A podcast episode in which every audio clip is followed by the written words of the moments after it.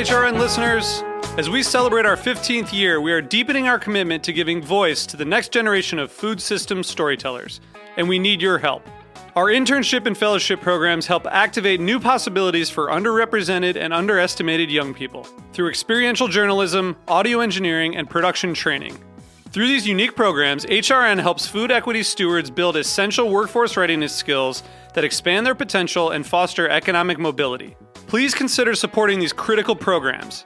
And with a minimum donation, you can be entered to win a dinner for two at an amazing restaurant in one of eight cities and tickets to a concert at a great venue in one of those cities.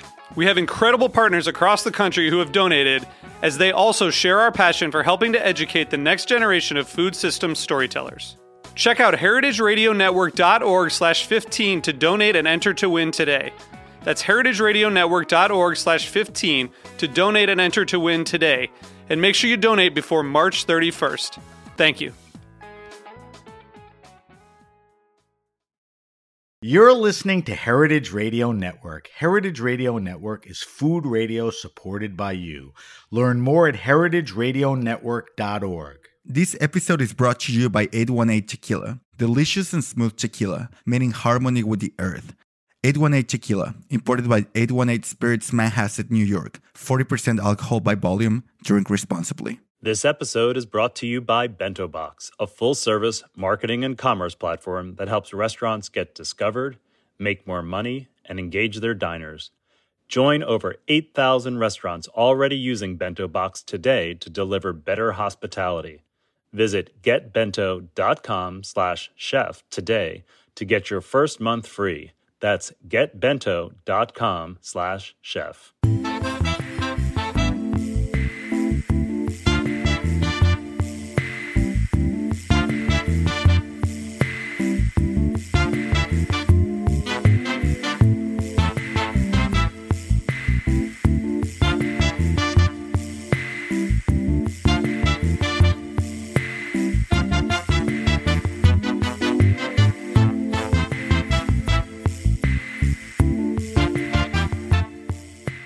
Welcome to the Grape Nation, your weekly wine journey. Our guest is Tim and Carissa Mondavi.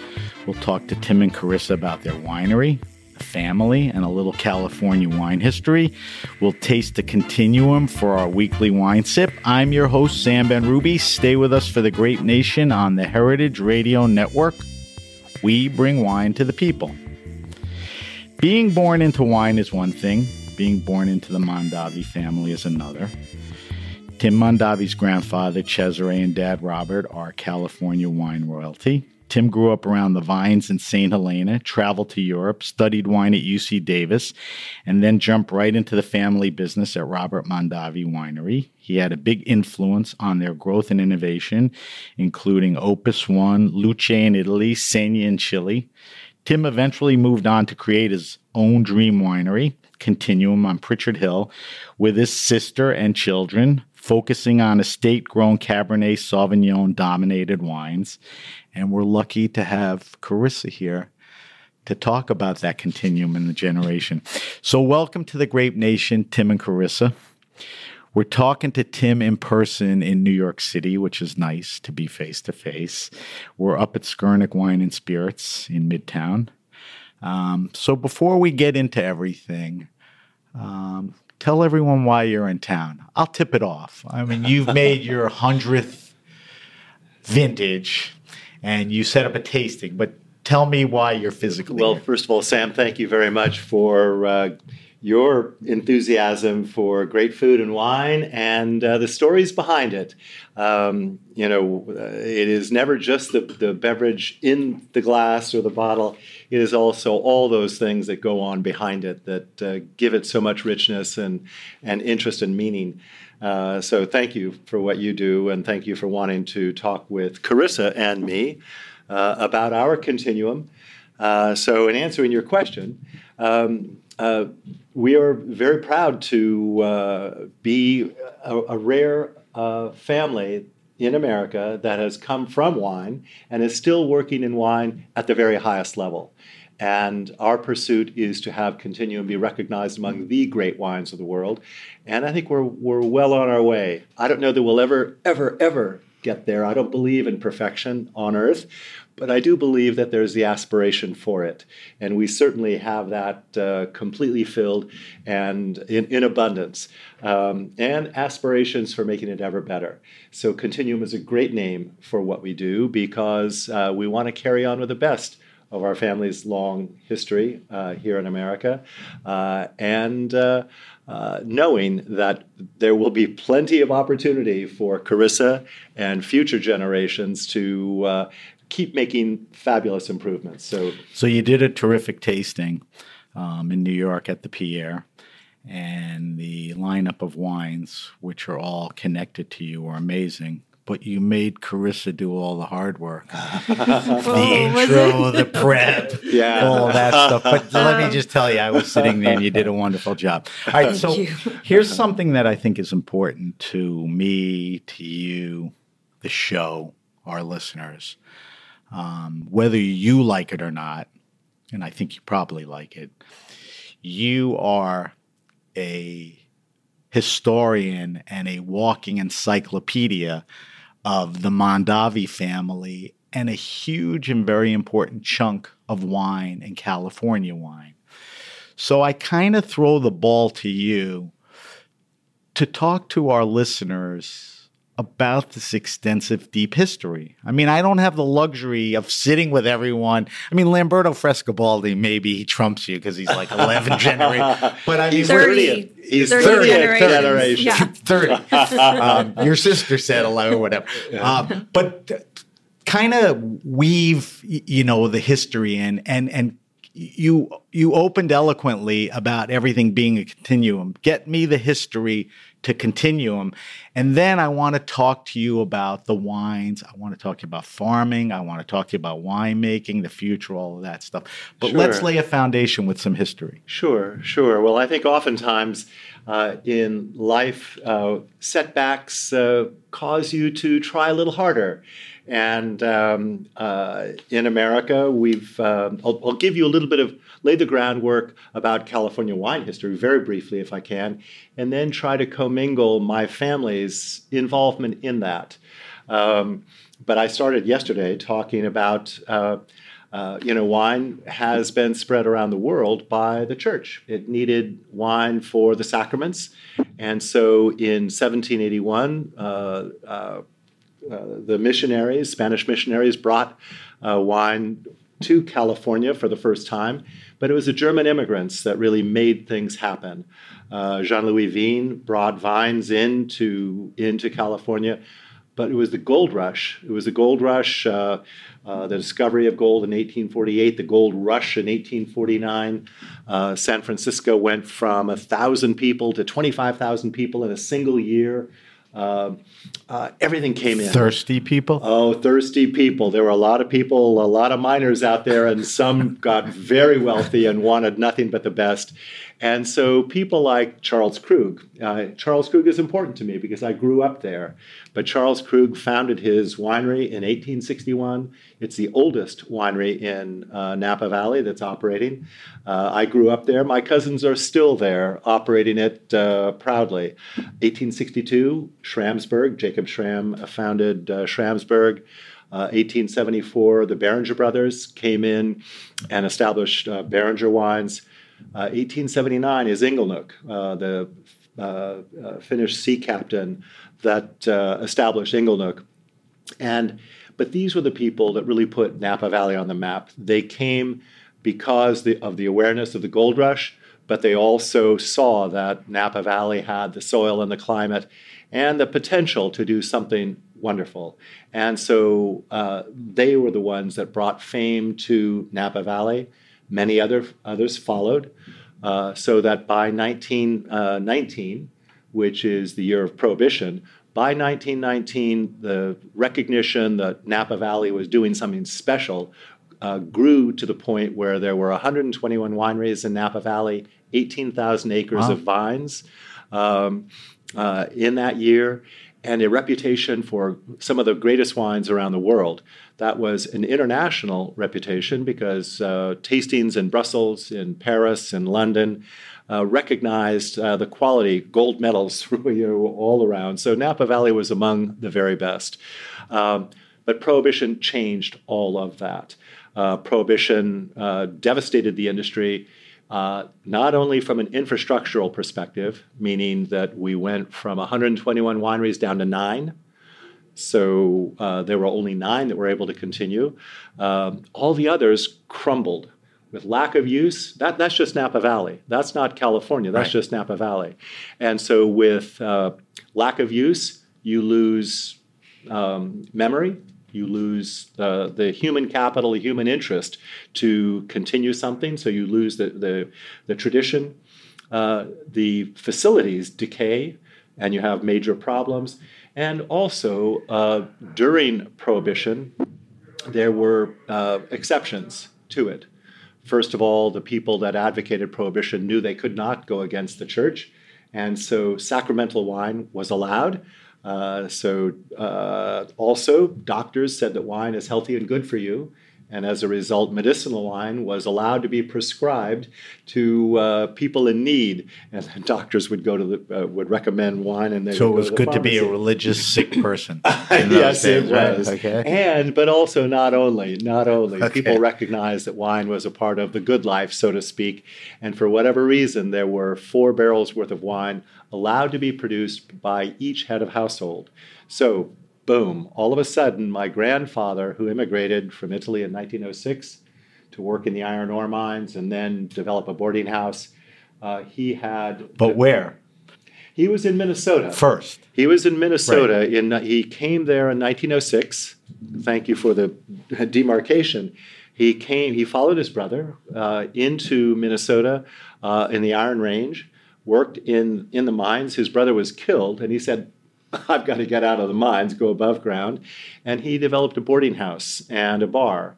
And um, my grandmother, who was a fabulous cook, um, attracted only the, the smartest and best of the miners with her food there at the boarding house. But my grandfather took care of the wine. So when Prohibition hits in 1919, all of the paisanes that were there came to my grandfather Cesare and said, Cesare, please, we need wine for our meals.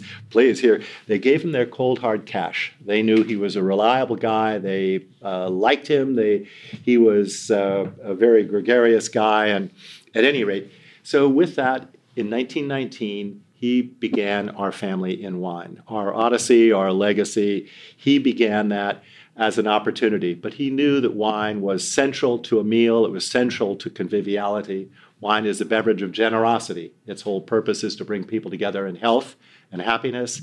And uh, so he began our journey in 1919. So adversity brings possibility. Sounds like hospitality and wine. Oh, absolutely. Between the boarding house and little Oh, tavern. oh, absolutely. And just opening the doors. Well, my Which grandmother. later on, you know, at Mondavi, hospitality was. Oh, absolutely. Fixture. My my grandmother, with her incredibly wonderful food, um, um, was very outgoing and gregarious, and so it was a social scene.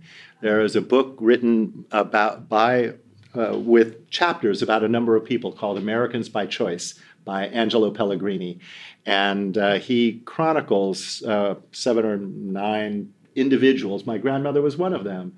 But he said that she would always set the table and add a couple extra places in case somebody would stop by.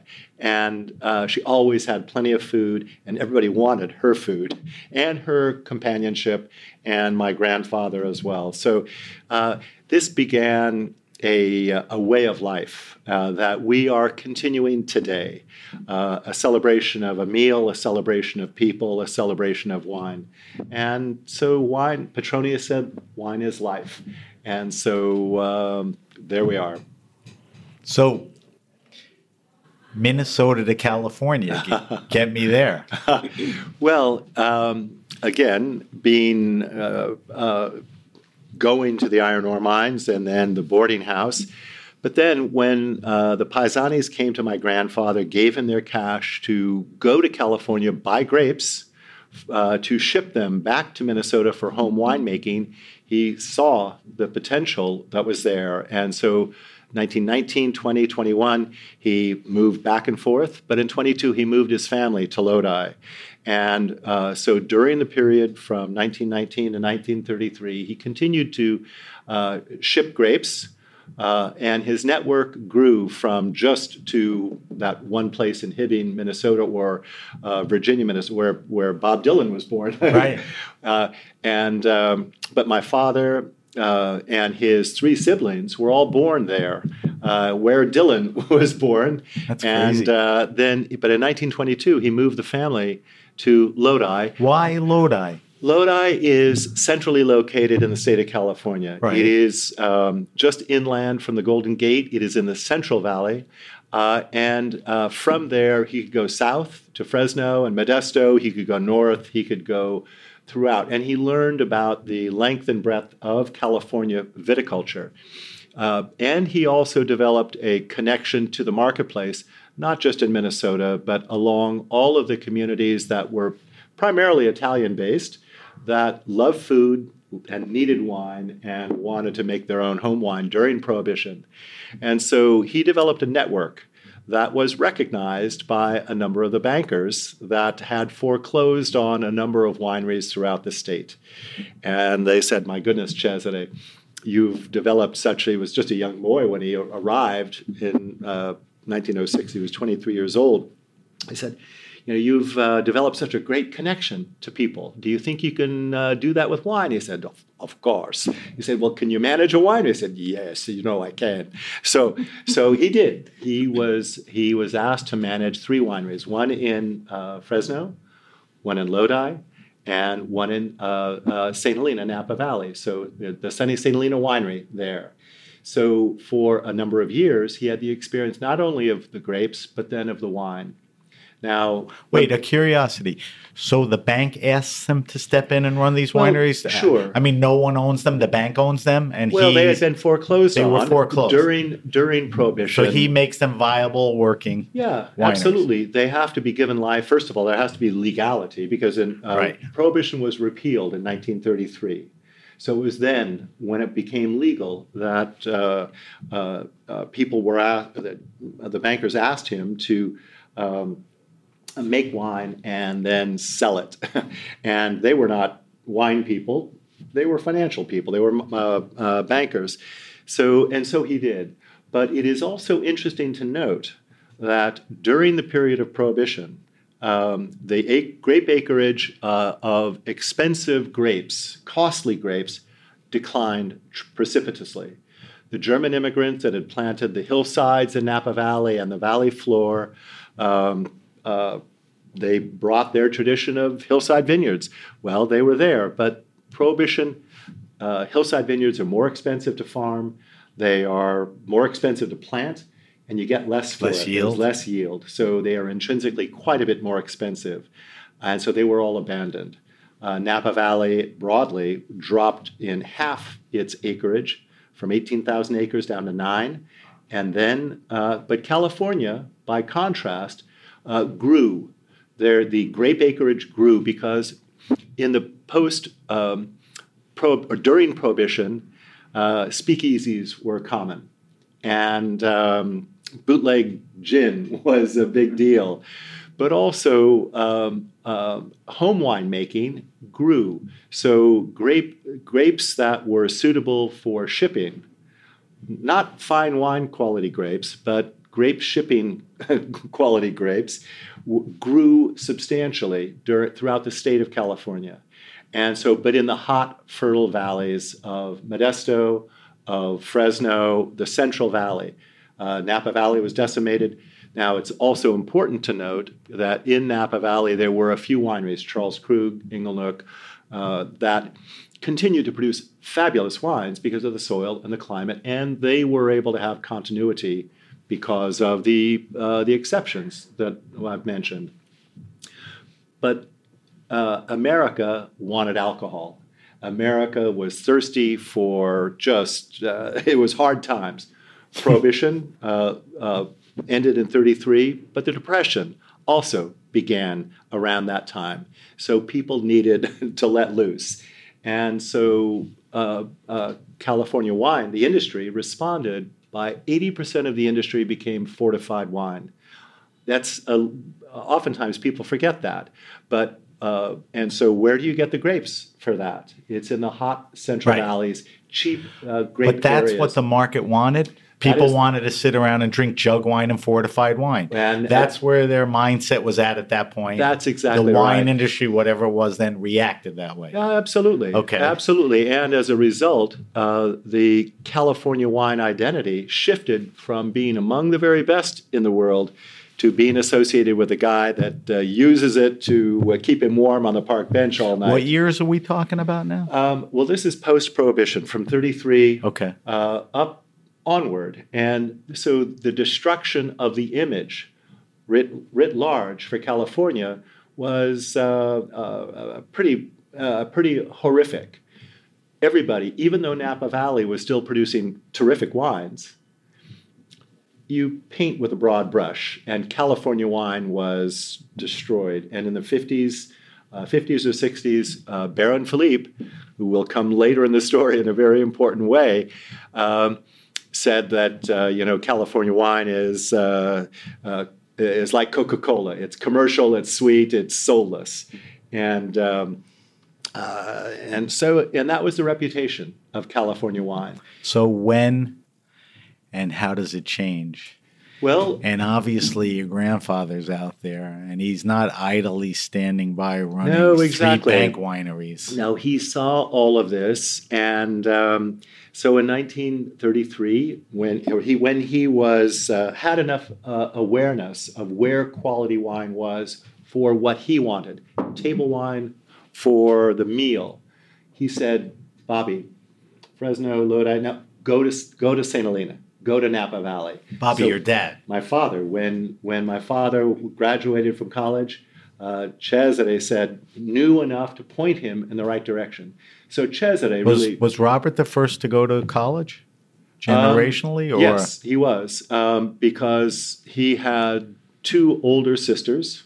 The sisters back then didn't go to college they were to get uh, yeah, married for the all the wrong reasons. Yeah, yeah, and that's just the way it was. And the boys did go to college, and um, and uh, so uh, anyway, um, where are Let's mention now? Stanford. Oh yes, that's Yeah. right. That they both went to Stanford. They nailed boxes for um, uh, grape shipping, and uh, they competed. And Dad would outcompete anybody to produce, to uh, box the more more boxes than anybody. And Peter also was very good. And not to mention that Dad was president of his class, as was Peter. You know, they both were very um, uh, uh, gregarious, uh, outgoing people. My father more so, Peter a little more shy, quite a bit more shy. But still, they both uh, were overachievers. Cesare and Rosa, Rosa, boy, lit, lit a fire uh, behind them, uh, and she could do it. Uh, my grandfather was very quiet, but Rosa was dynamic, absolutely dynamic. Carissa takes after uh, Rosa, I think, um, Wow. In a very positive First you time way. better hearing be, this. It's you better great. be a good cook. she is. I love cooking. You better have some of those recipes in some drawer I know. somewhere. You I don't have to hand those down, Dad. I don't. Yeah, no, actually she is no, but Rosa's Carissa, recipes. Carissa has a lot of the same spunk that Rosa had. Very gregarious and outgoing, and everybody Well, loved when Rosa you- when as they do Carissa. you know family is so important, you start looking at each end and you realize who's like who and who influenced what. I mean, it's it's crazy. Hmm. All right, so continue. So okay. where were we? where were we? We were um, uh, trying to. Oh yes, okay. Making the move to their own wineries. So, so as a result of the atrophy of the industry, uh, my father recognized, uh, as as a result of prohibition in America, but also the oppression globally, no one did well. You, you know, you have to realize that we've all come from somewhere. We were um, came, came out of the caves, then we wine and was part of what civilized uh, and communities happened because of agriculture. Um, and then, uh, but everything was a commodity in, in the distant past, and actually not so distant. and wine was no exception. It was um, uh, was very difficult to invest in proper cooperage, and so post prohibition, the biggest problem with uh, wine was uh, spoilage due to uh, um, bad cooperage in California, but that was also around the world. Old barrels that people didn't understand about microbiology. They didn't understand about cleanliness, really. They didn't understand about um, uh, all the, the spoilage that could take place or how to set things up for success. And even if they knew how, they didn't have the financial wherewithal to do it. So there was a commodity mentality for grains, for grapes, for wine, for everything. So um, when uh, Cesare was moving along, even at Charles Krug, um, uh, there was a, a, big focus, well, even at St. Helena, focus on sanitation, cleanliness, health. The people in Napa Valley continue to pursue good things, but writ large, there was problems. In 19, uh, so my father began to work at Sunny St. Helena Winery in 1936 and continued to be a part of that. People noticed that uh, they were producing good wine and that they were, uh, but it was all bulk wine at the time. So um, again, um, the owners of uh, then Charles Krug with the Moffitt family approached my father and said, you know, we we are going to be getting out of the wine business, but we've seen that you are very good at what you're doing. Uh, would you be interested in uh, purchasing Charles Krug? And so my father races home to Lodi from St. Helena and talks like a Dutch uncle to his father, who would not say a word. Quiet, quiet, quiet. And uh, the story goes that he was so enthusiastic, he had a plan as to how he could buy it, how he could operate it, and it was talking like a Dutch uncle to Cesare. And uh, Cesare's quiet man. He's a quiet man. He's always a quiet man. Doesn't say anything. He goes up to bed. My my father is like vibrating. my father is vibrating there. He's he is saying, "We've got to do this, Mom. Rosa, please talk to us." She said, don't worry, I'll take care of it. and she goes up to bed. the following morning, dad's up early, and Cesare comes down and says, when do we go to St. Helena? Wow. and so, and then there was a famous story of uh, them meeting the bankers in San Francisco, and they come in and share the time of day and just hello, Cesare, hello, Robert. And a phone, uh, the, he receives a call, and uh, and they didn't talk about anything, but the answer uh, that the uh, banker had was, oh no, I've just sold uh, Charles Krug to Cesare Mondavi and his family. They had not talked about anything. wow. and, and so, but they did end up, Cesare was able to buy at my father's urging Charles Krug for $75,000 and it was 150 acres of land in Napa Valley. It was the winery, it was the stable, it was all this infrastructure that was, albeit in disarray, but needed tremendous upgrading. But it was a big, a big deal, a big, big deal. And it was then that my family bottled its first wine.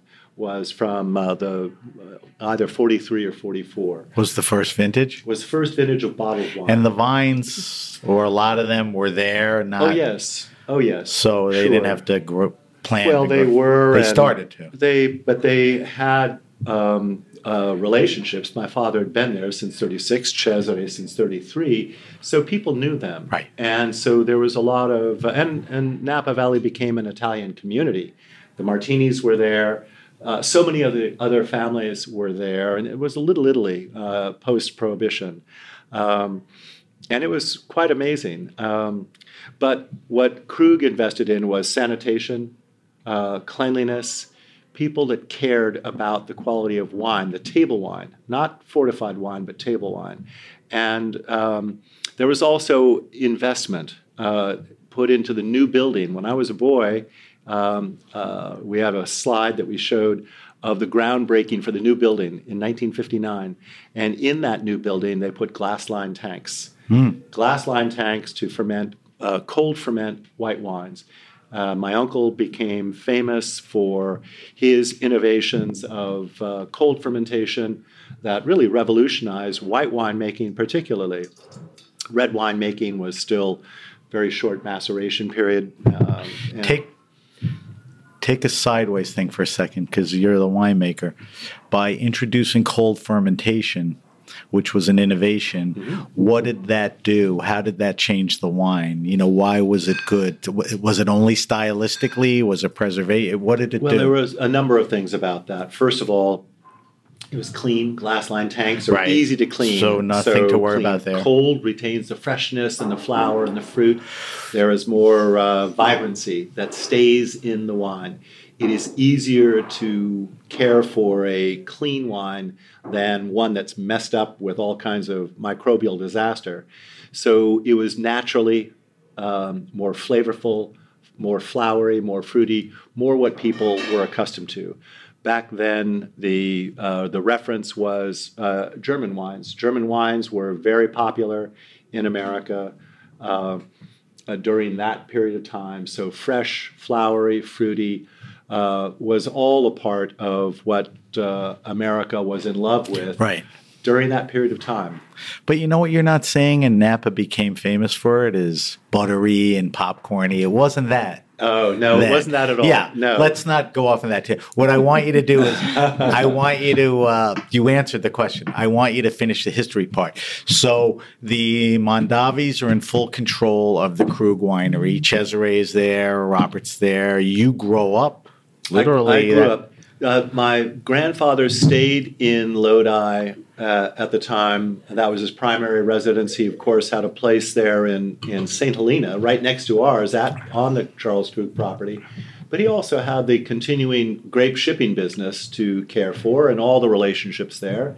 And my grandfather knew that it was so important to not only have good quality product, but also then be able to stay connected with with your customers. Um, um, my father tells the story of um, one of the first trips that Cesare took Robert to on a sales trip. Um, he brought him here to New York and places along the way, but they were standing in line uh, to Barbetta's uh, restaurant. on 40 Restaurant Row. Well, I'm not sure where it is, They but a- uh, they're famous. They have a beautiful garden in the back. Well, they were. He was standing in line to get into it. All the paisanis were there, wanting to get into this fabulous restaurant, and uh, Cesare and Robert are there standing in line. This fellow comes out, and he comes up to my grandfather and said, "Cesare, hey, how are you? So it's, it's been a long time since I've seen you. Uh, what are you doing here?" I said, "Well, we're presenting our wines. I wanted to show my son." Uh, you know, some of the people that we've met along the way. And, and Robert, I'd like you to meet uh, Mr. Giannini. This is A.P. Giannini, the founder of the Bank of America, the Bank of Italy at the time. Wow. And my father always you know, respected his father, uh, but he had no clue as to how well respected he really was. And so when Robert, who knew who the founder of the Bank of Italy to become the Bank of America, uh, he was flabbergasted at this diminutive little guy, his father, Cesare. And, and so it was uh, really quite quite amazing. He says he grew ten, like he grew ten feet. Right. Um, in his in his mind that Right. day, seeing look, Right. looking at his dad is how I've heard that. That's a cool too. story. Yeah, it is a cool story, and it it shows to me it shows the importance of um, uh, well, uh, my grandfather was a man of his word. He was respected, and relationship was everything. Relationship and personal connection was everything, and being having something you're proud of, uh, a product you're proud of, whether it's grapes or wine, uh, and having that personal connection and that trust that develops. And uh, um, but to do it in a humble way uh, and also in a in a proud way. Right. So, So the Krug Winery, Robert and Peter, Mhm. Your grandfather, are running the wine for many years. Yes. Take me towards, you know, into the 50s, yeah, so the 60s. into the fifties and sixties, you know, prohibition. Well, uh, um, the depression lasted uh, formally thirty three to thirty nine. and uh, and then the Second World War, and all of these things suppressed uh, capability. Uh, Peter was in the war, uh, World War II, um, uh, on supplying things. He was never on the front line, but Right. he was in the war as a soldier. Dad had an exception to that uh, because he had flat feet and he also had to run the company. Uh, and America knew that you needed to have a healthy business to carry on with the business of being America and the business of supplying all the armaments. So that carried on. Peter came back, became and got in charge of the wines, and it made a lot of innovations: cold fermentation, cleanliness, all of that. But the industry was still under financial duress.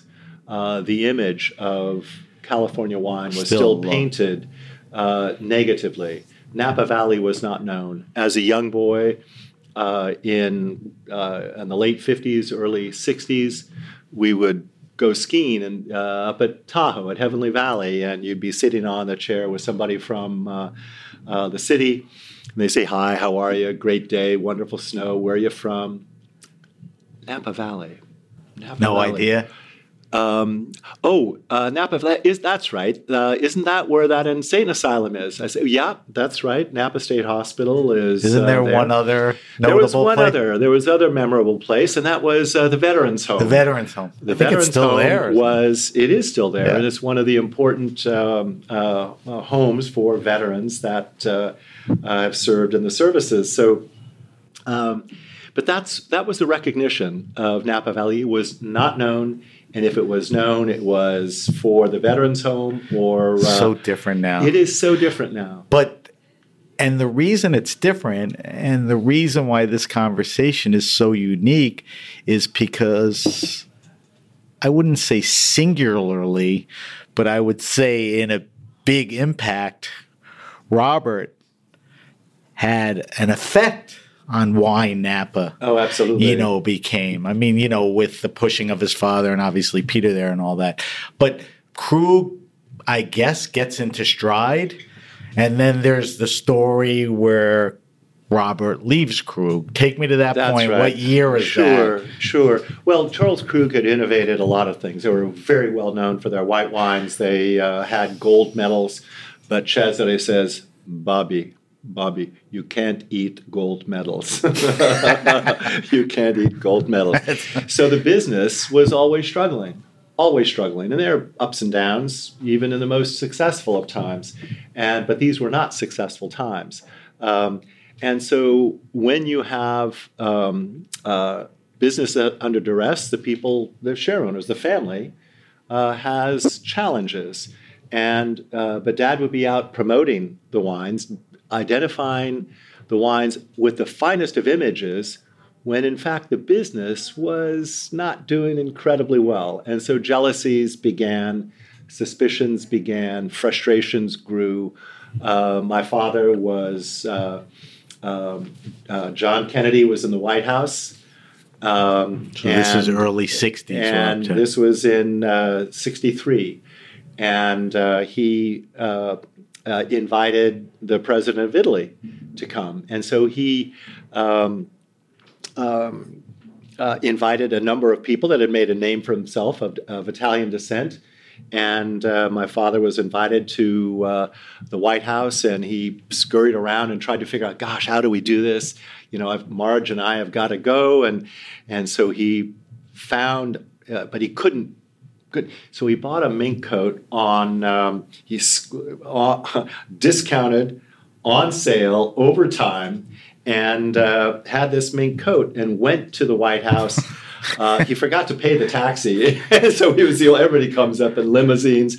He forgot to pay the taxi, and he's in in the waiting line, and people come up, Mister Mondavi, you forgot to pay your taxi, so he had to go back and That's pay the bad taxi. That's funny.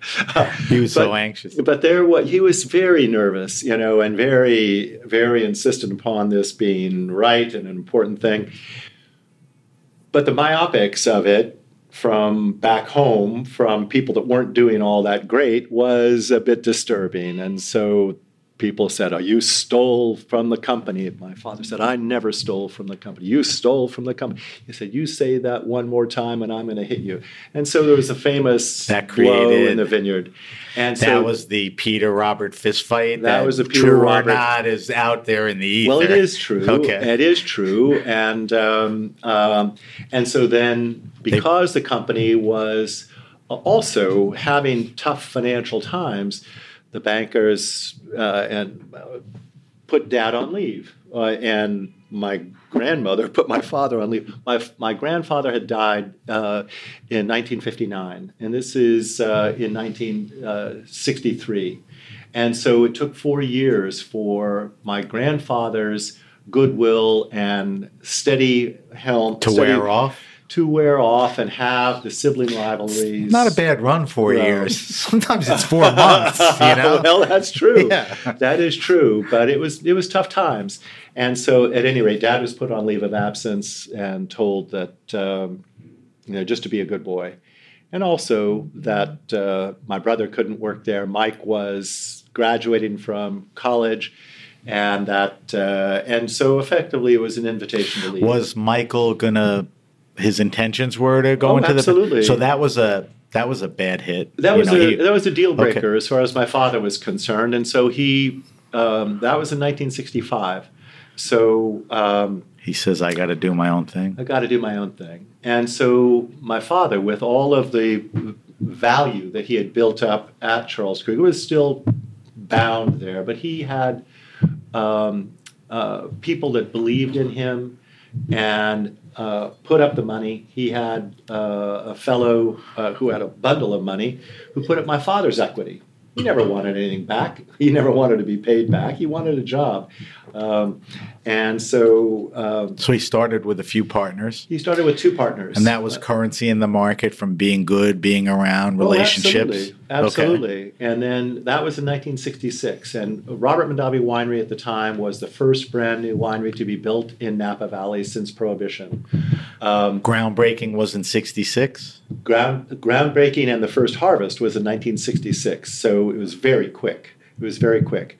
Um, Louis Martini Winery was the first winery in 1933, right upon repeal, but using old technology, using concrete fermenters, redwood fermenters, things like that. But Robert Mondavi was the first brand new stainless steel tanks, So- German ovals, uh, so I'm French curious. barrels. The parcel. Tell me where the parcel was. I know it's mid Napa Valley. Yes. Um, on the. Yeah, it was. and- and, you know, whose was it? Where did it come from? Well, How the, big was it? The um, Martin Stelling was a, um, uh, a successful real estate uh, fellow from San Francisco who owned a lot of land in Napa Valley. And my father knew that this one area was really good for Cabernet. And so um, Louis Martini Sr. had also told him that this is such a great site. And so dad bought 12 acres to put the winery on there. Now, I think you might have heard of it. Uh, it's called To Kalon, only the most famous uh, vineyard in Napa Valley um, now.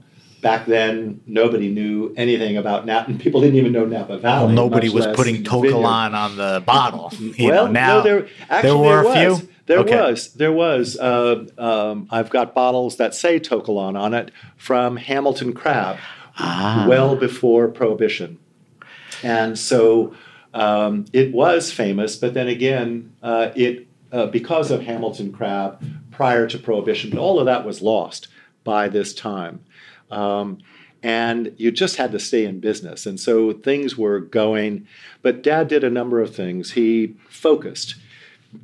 The winery model of its day had um, made everything from soup to nuts. It had sparkling wine, it had fortified wine, it had generic wines, Chablis, Rhine. Uh, I mean, Shannon was big then, right? Well, that came later too, but then the um, um, uh, claret, Burgundy, it was all generic wines, and uh, the job of the winemaker was to repress faults, keep keep the microbes out, and to conjure up these blends. And so, the term winemaker is not used in Europe. It's a wine grower. People grow grapes and make wine. But in California, because it was under financial duress, you couldn't own all of it together, except with rare exceptions. But there are grape growers and winemakers, and uh, but the winemakers were there to repress fault. And I think it was in 1966 that we shifted our thinking away from repression of fault due to off cooperage to enhancement of virtue. Because all of a sudden dad had set us up for success. He had set up where cleanliness was fundamental uh, where stainless steel was easy to clean uh, where the cooperage was new. Um, all of that was set up for success and it led to immediate positive response by the industry, by fellow winemakers, and everybody said, "Wow, that's the right way to go." So he And took the many other best of everything and incorporated it into the winery. And is it fair to say, and maybe I'm wrong, that was Carissa. She just dropped the spit I see thing. there's an empty glass. Is it I'm fair to say, and I- I may be wrong, but it, it, did he focus on becoming a red wine specialist? I mean, was that No, initially, initially he did focus, but he focused on strictly varietal wines. Uh, there were no generics, and um, so that was unusual. Uh, Mike Gergich pointed that out to me, saying, "You know, that's a pretty amazing thing. Everybody talks about all the investments he made, which was amazing, but also um that he took us closer to the vineyard." Closer because otherwise it was a, a blend from all over the place to the taste of the winemaker but he took it a little bit closer to the vine, closer to the vineyard, and that was also revolutionary. Um, so he had a clarity. even though it was revolutionary, was it more of like a European model? Or Uh, not quite, not yet. Not yet. Um, uh, it was um, uh, making. Uh, he would buy grapes from throughout the valley for that, and it was more of a hybrid where uh, it would be an, uh, an assemblage. It would more of a negociant style of operation, Right. where you'd buy grapes, you'd vinify it, and then you would, uh, and then blend and then sell. So, it, um, but it wasn't until later that we were able to uh, secure more vineyards and do more. when you say later, three, four, five, seven years, oh, many acquisition many of years, property. many years. In fact, Was Robert a lot of it contiguous and in other Well, places? Yes, my father was able to uh, purchase for Charles Krug and then have it come back to uh, Robert Mondavi in uh, in '79. Uh, there was a big lawsuit that uh, between my father and my uncle, uh, the board of Charles Krug and my father, uh, Joe Alioto, the then mayor of, of San Francisco, Mhm. was. Uh, there's lots of side stories. I probably shouldn't get too far into it, but the um, but the but the main line is that um, at Robert Mondavi, my father stopped at nothing to do the best. Now, I worked there with my father. Um, uh, Warren Winiarski was the first winemaker that my father worked with, so I had a chance to well put the first valves on the first tanks in 1966. So you're going to proceed to talk about an alumni that's off the charts. Yeah, Right. Warren Winiarski um, is a wonderful man, um, and uh, he left. Uh, Robert, he was worked with us for the, uh, a couple years. Went off uh, on to then establish Stag's Leap Wine Cellars. That becomes famous, very famous, in 1976 for an important reason. Mike Gergich succeeded him.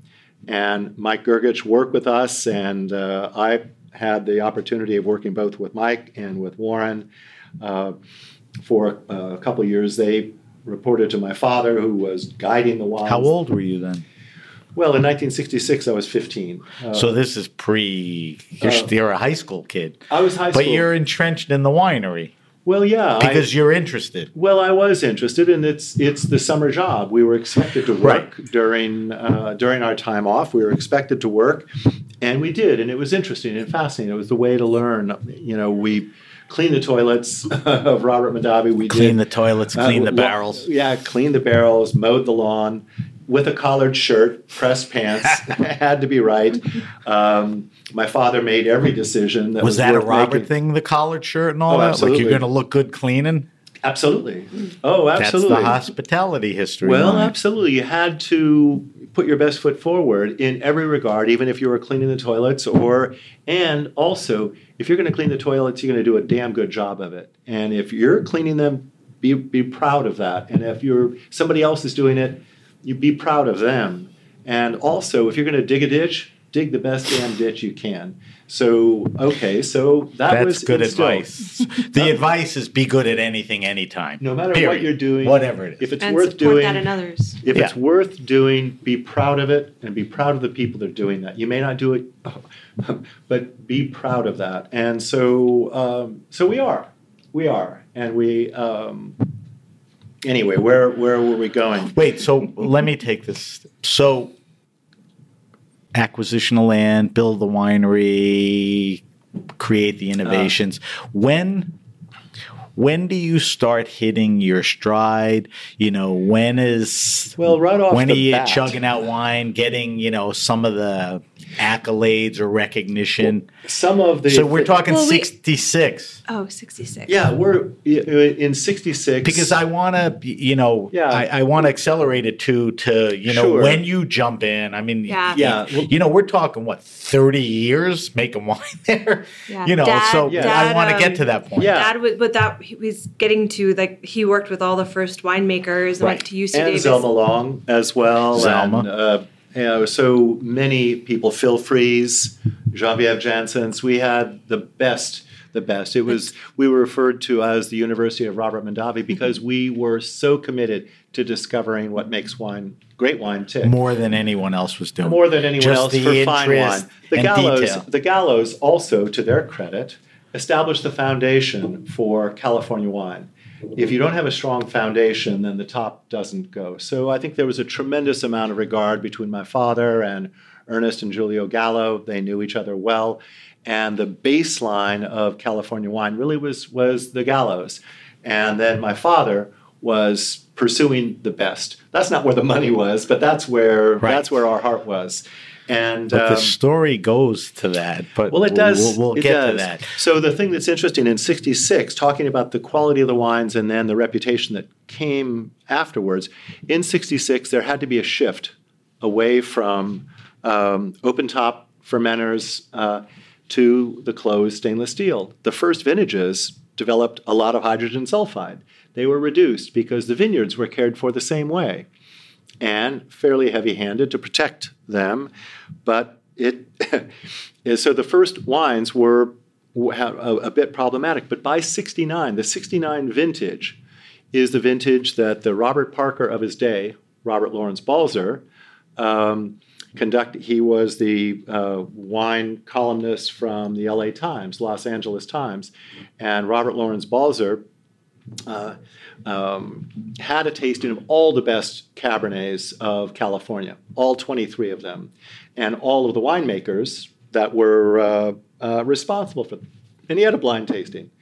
And at the end of the tasting, Bob, Robert Parker, uh, Robert Lawrence Balzer comes up to my father and said, "Oh, Bob, oh, I'm so sorry. You don't even recognize your own child." Bob was gay. He was uh, way ahead of his time. He was a um, uh, Tibetan monk. Uh, Interesting well. guy. You're a fascinating guy Yeah. and proudly out there in so him. many ways. Good for him, absolutely. But oh, oh, Robert, you don't even recognize your own child. But it came out first place, and it was in the news everywhere So that was basis. a defining moment, the turning 69 point. Cabernet, which uh, was then publicized, I think, in 71 or 72. And, and so a lot of people followed what my father had done. And um, The closed. top. well, they began uh, having uh, French hope. oak.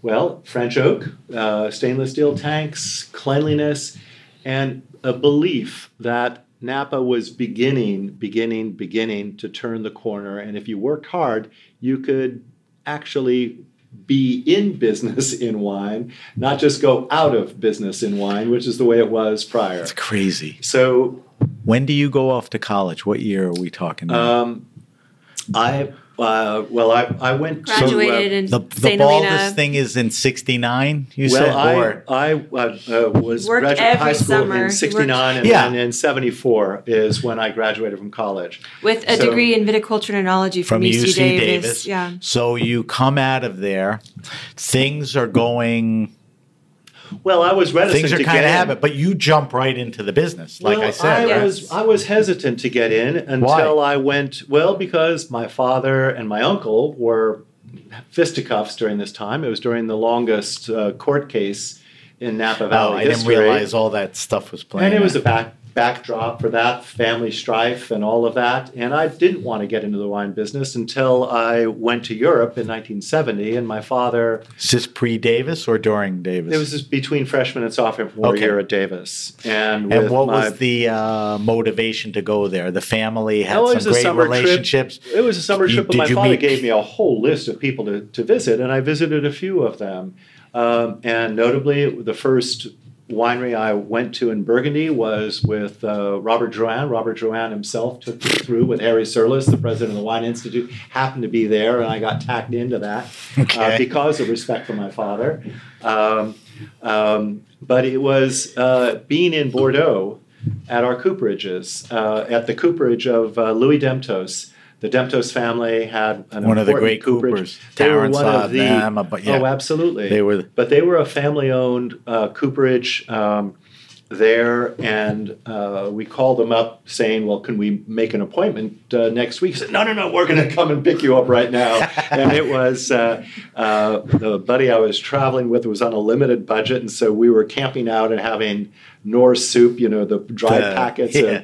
and. and um, oh, you can't stay there. Come with us. Come with us. So they swoop in and uh, and showed us all the first growths of Bordeaux, all of these great places. But the thing that really seared in my mind that we they swooped us up and brought us to a family dinner on Sunday af- evening, Sunday afternoon and evening. I was so hungry from eating Knorr soup that I ate three, three entrecôte bordelaise, you know, Ah. grilled, grilled over the cuttings. Uh, there were three generations of the Demptos family. It was at Haut-Bailly, which Veronique Sanders today runs. It is uh, uh, Louis Demptos's wife was a Sanders, and they owned uh, Haut-Bailly at the time. And um, so that's where we were, and it was absolutely fabulous. I said, "Wow, this is uh, this is amazing to me that family can get along in the wine business. And it was it was so romantic and bucolic and the wines were terrific and it was wow it was heaven.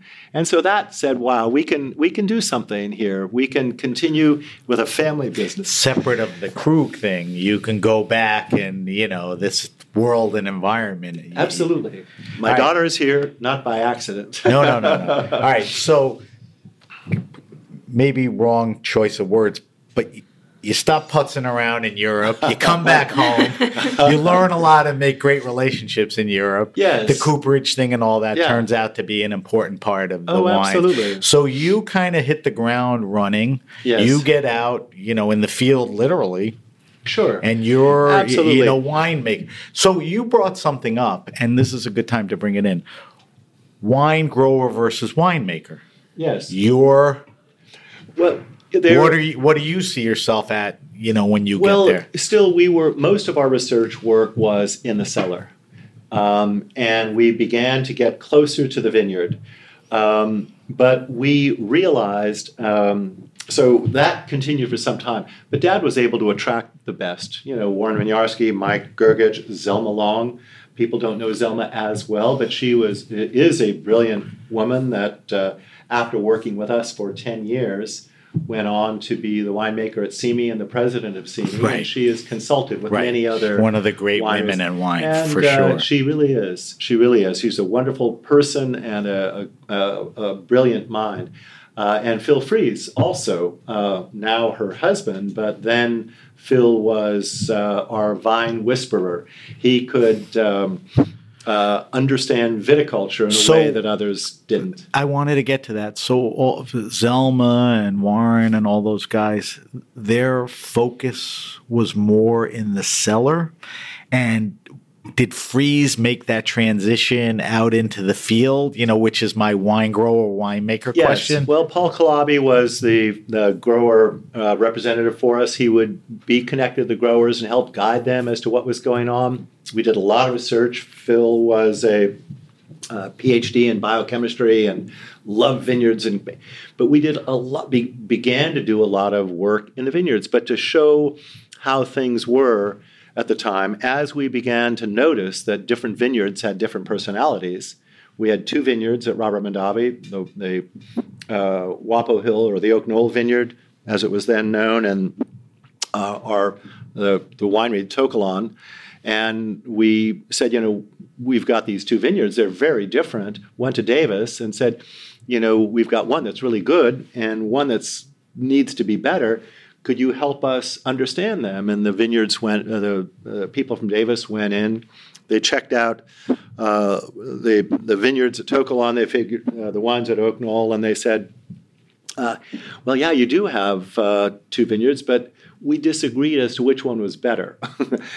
they looked at the green foliage that was healthy and wonderful from Oak Knoll and said, That's your good vineyard. And the one that was older and virus and all kinds of problem, which produced great wine, that's your bad vineyard. Well, okay, so we had to go beyond um, what you see is not always what you get. And you had to get down, and ultimately it is the land, it is the drainage, it is the age of the vine, and it is understanding. But it took a long time to really understand and drill down to why. And I think that just as um, the repression of fault and technical elements captured our day, our love of Burgundy really ignited our passion about, um, about going beyond that. So, what I mean by that is the winemaking of the day was predicated upon a strong Cabernet like wine. So, you know, Davis was important. The connection to Davis was very important.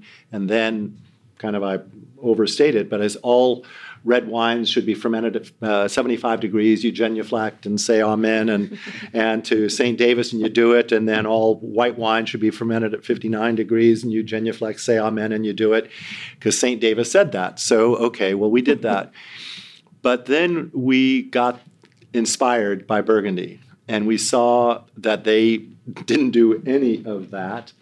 And they and Pinot Noir is really the canary in the coal mine it was the variety that um, demanded um, uh, well drained soils, that demanded cool climate, it demanded specificity in, uh, in the vineyard, low crop, and also a gentle hand in the cellar. If you treated, uh, if you treated Pinot Noir like you would any other red. It's a finicky grape. It would just be destroyed. Right. And so we learned what made what allowed Pinot Noir to glow, and that is its own natural resiliency, treating it tenderly. And um, so Pinot Noir demanded demanded tenderness, um, and Cabernet didn't. It but the idea it, it that you had it. to differentiate and pay attention was a whole new approach because everything was yeah. So we had a we had a Stanley the computer that uh, and temperature controlled in all the tanks. We could we could uh, uh, temper, have temperature controlled different uh, temperatures for different stages of fermentation for different varieties. We began to experiment with uh, uh, stems. Again, Pinot Noir helped us learn about using the stems. Well, in Burgundy, many houses will destem completely, and many houses will have whole cluster. Right. And so we began to look into that.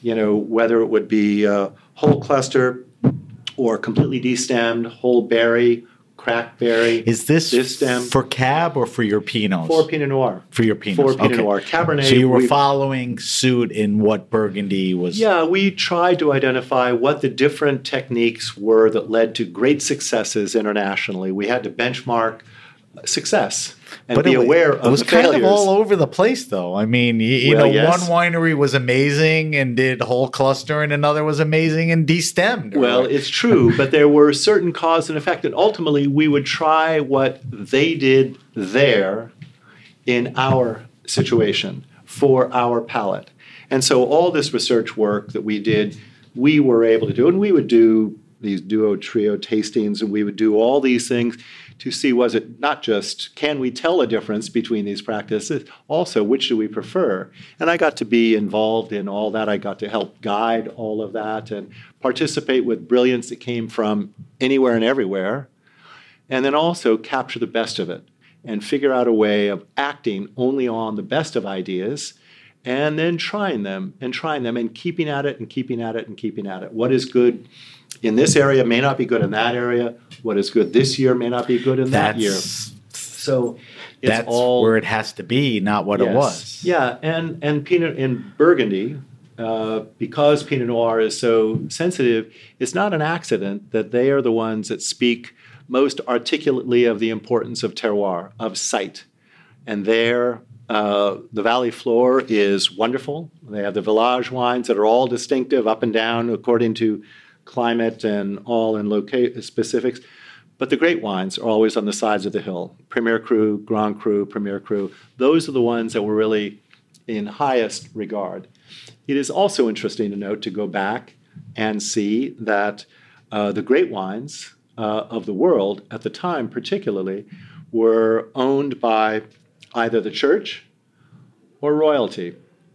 And it was the church in Germany and in Burgundy that uh, uh, the monks said, okay, we are going to produce wine to honor God. These are for the sacraments.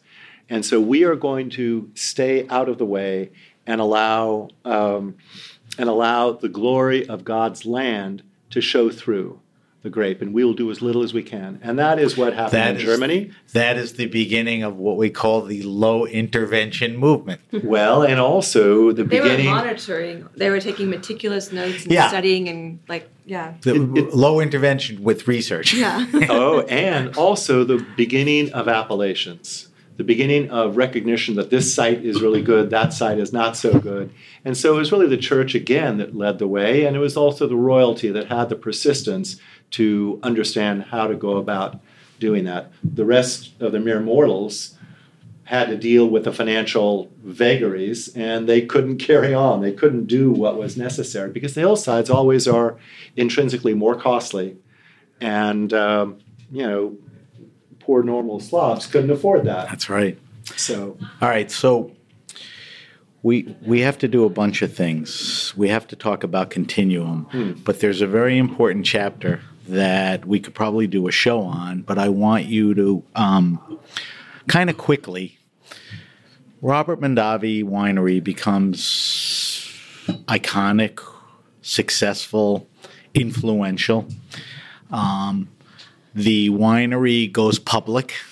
That's what happens when you get good. People say, "Hey, we want to buy you." it's it's also what Th- happens that when you have changes the world. And in a way, that's the beginning of an end for you. That's the beginning of a beginning. yes. So just don't don't spend a lot of time on it. But the family takes the winery public. The public part of it doesn't necessarily want to carry on the vision Sure, that right. you know your dad and the type of wines. Right. So close that chapter for me. Sure. Okay. Well, the winery went public um, uh, because uh, uh, the phenomenon of phylloxera put a huge pressure on the vineyards that we owned at the time. The reinvestment in replanting and phylloxera also allowed us to begin to ask questions about rootstock, about density of planting, the right uh, variety in the right area. So phylloxera had a huge negative impact, forced us to go public, but also um, stimulated a lot of research in the vineyards, and that was enormous. But going public also allowed us to have the capital, which is where I think you were leading me, to um, be able to do a lot of things that we. But the other part's interesting. I mean, the phylloxera and all the research and the the understanding and realization. Everybody prior to phylloxera just carried on doing what had been successful before, successful enough. But with phylloxera, nothing was successful enough. So, so you had to uh, go beyond that. And so a lot of questions started happening in the vineyard with a passion throughout the valley. And communication among growers was enhanced. Um, uh, discovery about different rootstocks, different all, all of that.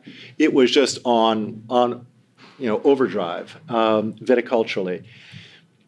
Um, from the wine perspective, it allowed us to um, realize a number of aspirations that we had. Last night, Carissa told a story of when my father took my brother and I to Europe in 1973. I took the finals from Davis early and late that year to get on this trip, but we went Bordeaux, Burgundy, up um, Alsace, Champagne, into the Rheingau and the Mosel, down into Piemonte, down into Tuscany. At the end of the trip, it was a fabulous trip. Pretty good. It was Zoom. oh my God, Zoom. Rapid Roberts trip through Europe. But then at the end of it, he said, you know, one day, one day, we'll make wine here again. Cesare and Rosa had come from Italy, from the Modica area, but we were in Tuscany, and he said, someday we'll do this. Uh, and I never forgot that. So when we did go public, Dad was also uh, curious about all these other areas. He was curious about Chile.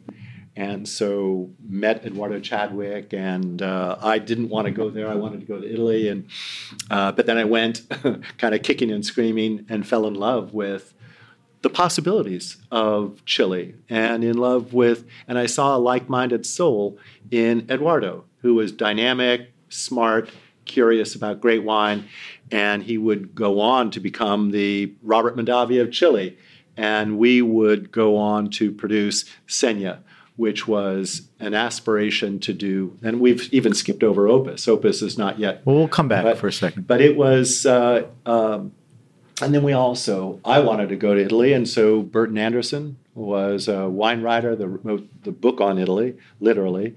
Uh, he took us around to the various areas, but ultimately we decided to be in Tuscany um, because uh, because it, it's it we love the wines loved the vibrancy that the wines had and the tone that they had. We met, I met Vittorio Frescobaldi, fell in love with him, and the potential of his properties. He had a tremendous number of properties, but it, it seemed that they had not really capitalized on that. We had developed a strong selling network, and we were perhaps a little bit farther in advance in doing a lot of research.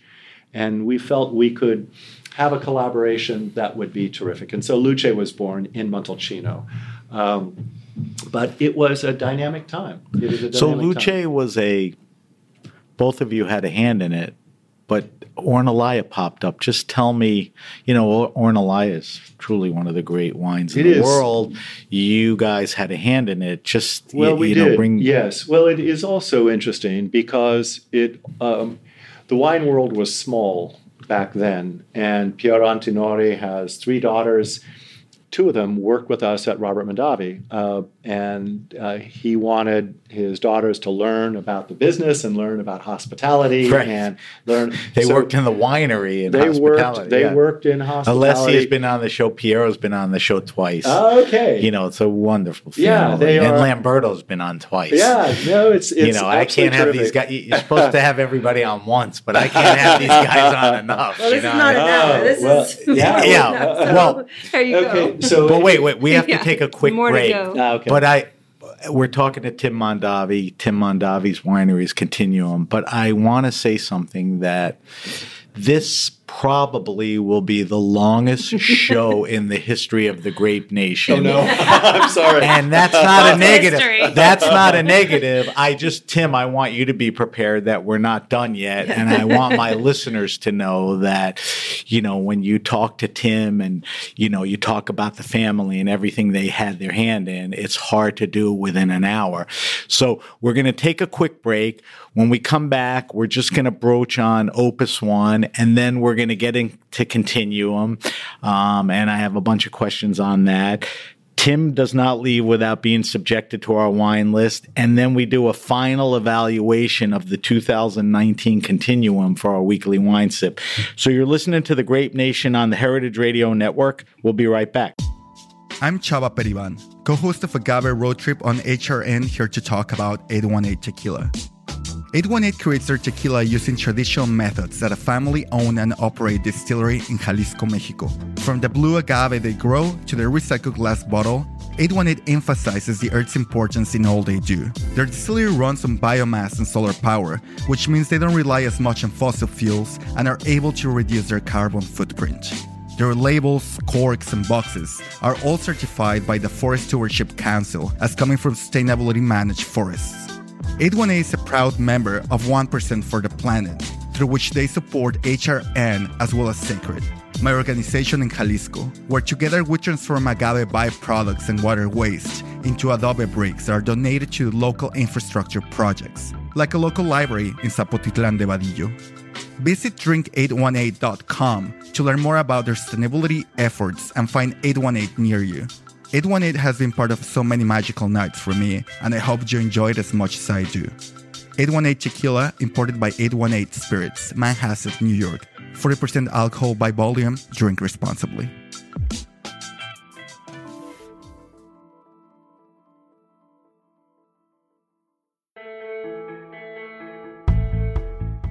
In the heart of Williamsburg, Brooklyn, Lilia combines wood fired seafood, handcrafted pasta, classic Italian cocktails, and warm hospitality. Since 2016, it's been celebrated as a neighborhood gathering place, bringing the best of Italy to New York City. Lilia is one of over 8,000 restaurants that leverage Bento Box to power their digital front door, including their website, gift cards, event management, and more. Bento Box is a marketing and commerce platform built specifically for the hospitality industry. With Bento Box, get discovered, make more money, and engage your diners so you can deliver great hospitality both in person and online. Visit getbento.com/chef today to learn more and get your first month free. That's getbento.com/chef. Okay, we're back. We're back with my guests, Tim and Carissa Mondavi. Um, Tim, we're going to put behind us the final history part.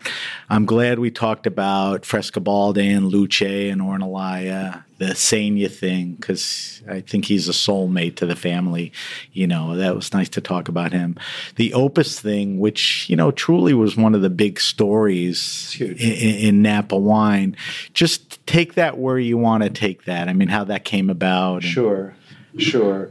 Um, well, if we go back, um, uh, the masters of wine of, of uh, England were beginning to be, uh, they were always the most um, open minded about great wine. They were the first ones to recognize that Napa Valley had potential. And uh, Hugh Johnson came to the winery with uh, a very young Jancis Robinson, and I was. She was on two weeks ago. Yeah, I know. I saw that, and um, um so Hugh was doing a videotaping, which was innovative in the day, and right. we were there, and and his intro uh, at the time with Jancis in the sideline and talking to my father was um, he said, you know, the wine world was a tranquil sea. There was an abundance of wine, and it was very quiet until there was a pebble thrown into it, and that pebble landed in Oakville, and the person that threw that pebble was Robert Mondavi, and the ripples of that pebble have awakened the wine world. And so that was something that uh, came along, and it's it's a- actually quite true because with that, a lot of people began to be curious about um, about Napa Valley. Uh, among them, Baron Philippe, who was happening to visit California uh, in 1968. His second wife was from Santa Barbara, California, and he had a chance to see what was going on. His first wife died in the concentration camps. That's mm. a story in and of itself. Um, but at any rate, um, uh, so he came to my father in 1968. He was he saw in my father a like-minded fellow, aspiring to do, always do better, always do better. Baron Philippe, uh, the Mouton Rothschild was a second growth at the time. Um, That's crazy. And he was uh, developing a museum with his second wife there that uh, talked about the artifacts of wine through civilization. It's the best museum of wine in the world. Um, but they were both aspiring souls. My father was also aspiring to have California be recognized at a far higher level, Napa Valley at a far higher level. So, and was doing all of these great programs, the Great Chefs of France, uh, many other things that were happening. So, Baron Philippe approached my father in 68, but it was too early. It was too early. He came again in 78, 10 years later, wow. to form Opus in 1979. And Opus was the first, uh, uh, Baron Philippe was able to have um, uh, um, Mouton Rothschild reassessed from a second growth to a first growth in 1973 when he was criticized and said, you know, how is it that you worked it out that you would be? So, no, no, no. They evaluated uh, all of Bordeaux, all the classification of 1855, and uh, found only one meriting change. he, he, was quite something. He was quite something. But he was um, he was a dynamic fellow with so big start, ambitions. You start that partnership and with Philippine de Rothschild. Right. And Opus was, to a great extent, Philippine's coming out party. Yeah, she was a very charismatic. She was, uh, and, and again, Carissa is a lot like Philippine. Uh, Carissa is more well. All these, no, all of these, all of these, uh, in very intelligent, capable women. More to live that, up to than I can. No, uh, yeah. no, but it is, it is true, Carissa. Well, you do, Carissa. You forget Philippine it was a man's game and she yes, was successful and she had an yeah. incredible presence and was very effective. So oh, she was very kudos. I she think was my dad is very biased and very He's well, your I dad. I am biased. He's your dad. I am biased, but I'm also objective. Correct assessment, but, uh, but, but I'm but honored and Baron, it was a man's world, and Baron Philippe uh, had a daughter, and so she was not included in the business at all. But as he his health failed, he uh, uh, she was brought in, and then she was the owner, and so she guided it. And there were turbulent times early on, but boy, was she powerful. She was effective and uh, absolutely uh, terrific. But Opus was her coming out party, and she was criticized because she. Um, together, we helped design uh, Opus One she in the design with my father and Margaret. That's a whole show, right? Oh boy, building it in the ground and the design and all that. Let, don't go there. But so go ahead. Finish There's up. a lot geothermal crap and all oh, whatever. absolutely. There's a ahead. lot of stories yeah. there, but but um, but at any rate, she wanted. She was so proud of Opus, and but she was criticized. I remember one time uh, getting in a taxi in Bordeaux and going up to Mouton. And I asked him, Well, what do you think about this first growth? What about this first? And he said, "Oh, Mouton, no, they are not very good. They're too commercial. They're too commercial." this is the taxi driver, right? You get knocked for that, right? so Baron Philippe had this aspiration. So, but anyway, there was all this this um, uh, pressure. But Philippine was also criticized at a very conservative man's world for hewing so close. She brought uh, Opus One, a party, into the Grand Chai at Mouton Rothschild for the debut of Opus One. Ah. It was a huge deal, and she got a lot of blowback for how can you bring this uh, wrong entity, this non-Bordeaux entity, into the the sacred room, the the, the Grand Chai of uh, of Mouton Rothschild. But she did it and it was incredible. We also had Leonard Bernstein conducted the Philharmonic wow. Orchestra in wow. Paris uh, um, at the time. Big. Deals. So I was at a Napa wine auction event. You know, they had the Friday and Saturday. It was at Opus, mm. probably '90s. Wolfgang Puck was the chef. Ferrari had like 40 cars lined up. Wolfgang pulled up and one. I think I sat at a table with Michael, um, and it was just you know, a bigger than life event. You know, Absolutely. Wolfgang then, Wolfgang then, the Ferraris, Opus. You know, oh, it, yeah. it, was just, you know, I mean, I, it's sort of Mouton Rothschild and Opus. The rest is history. I yeah. mean, you know, yeah. they both established themselves. I want to talk about Continuum. You just heard part one of my interview with Tim and Carissa Mondavi. Stay tuned for part two. The Grape Nation is powered by Simplecast. Thanks for listening to Heritage Radio Network, food radio supported by you. Keep in touch at heritageradionetwork.org slash subscribe.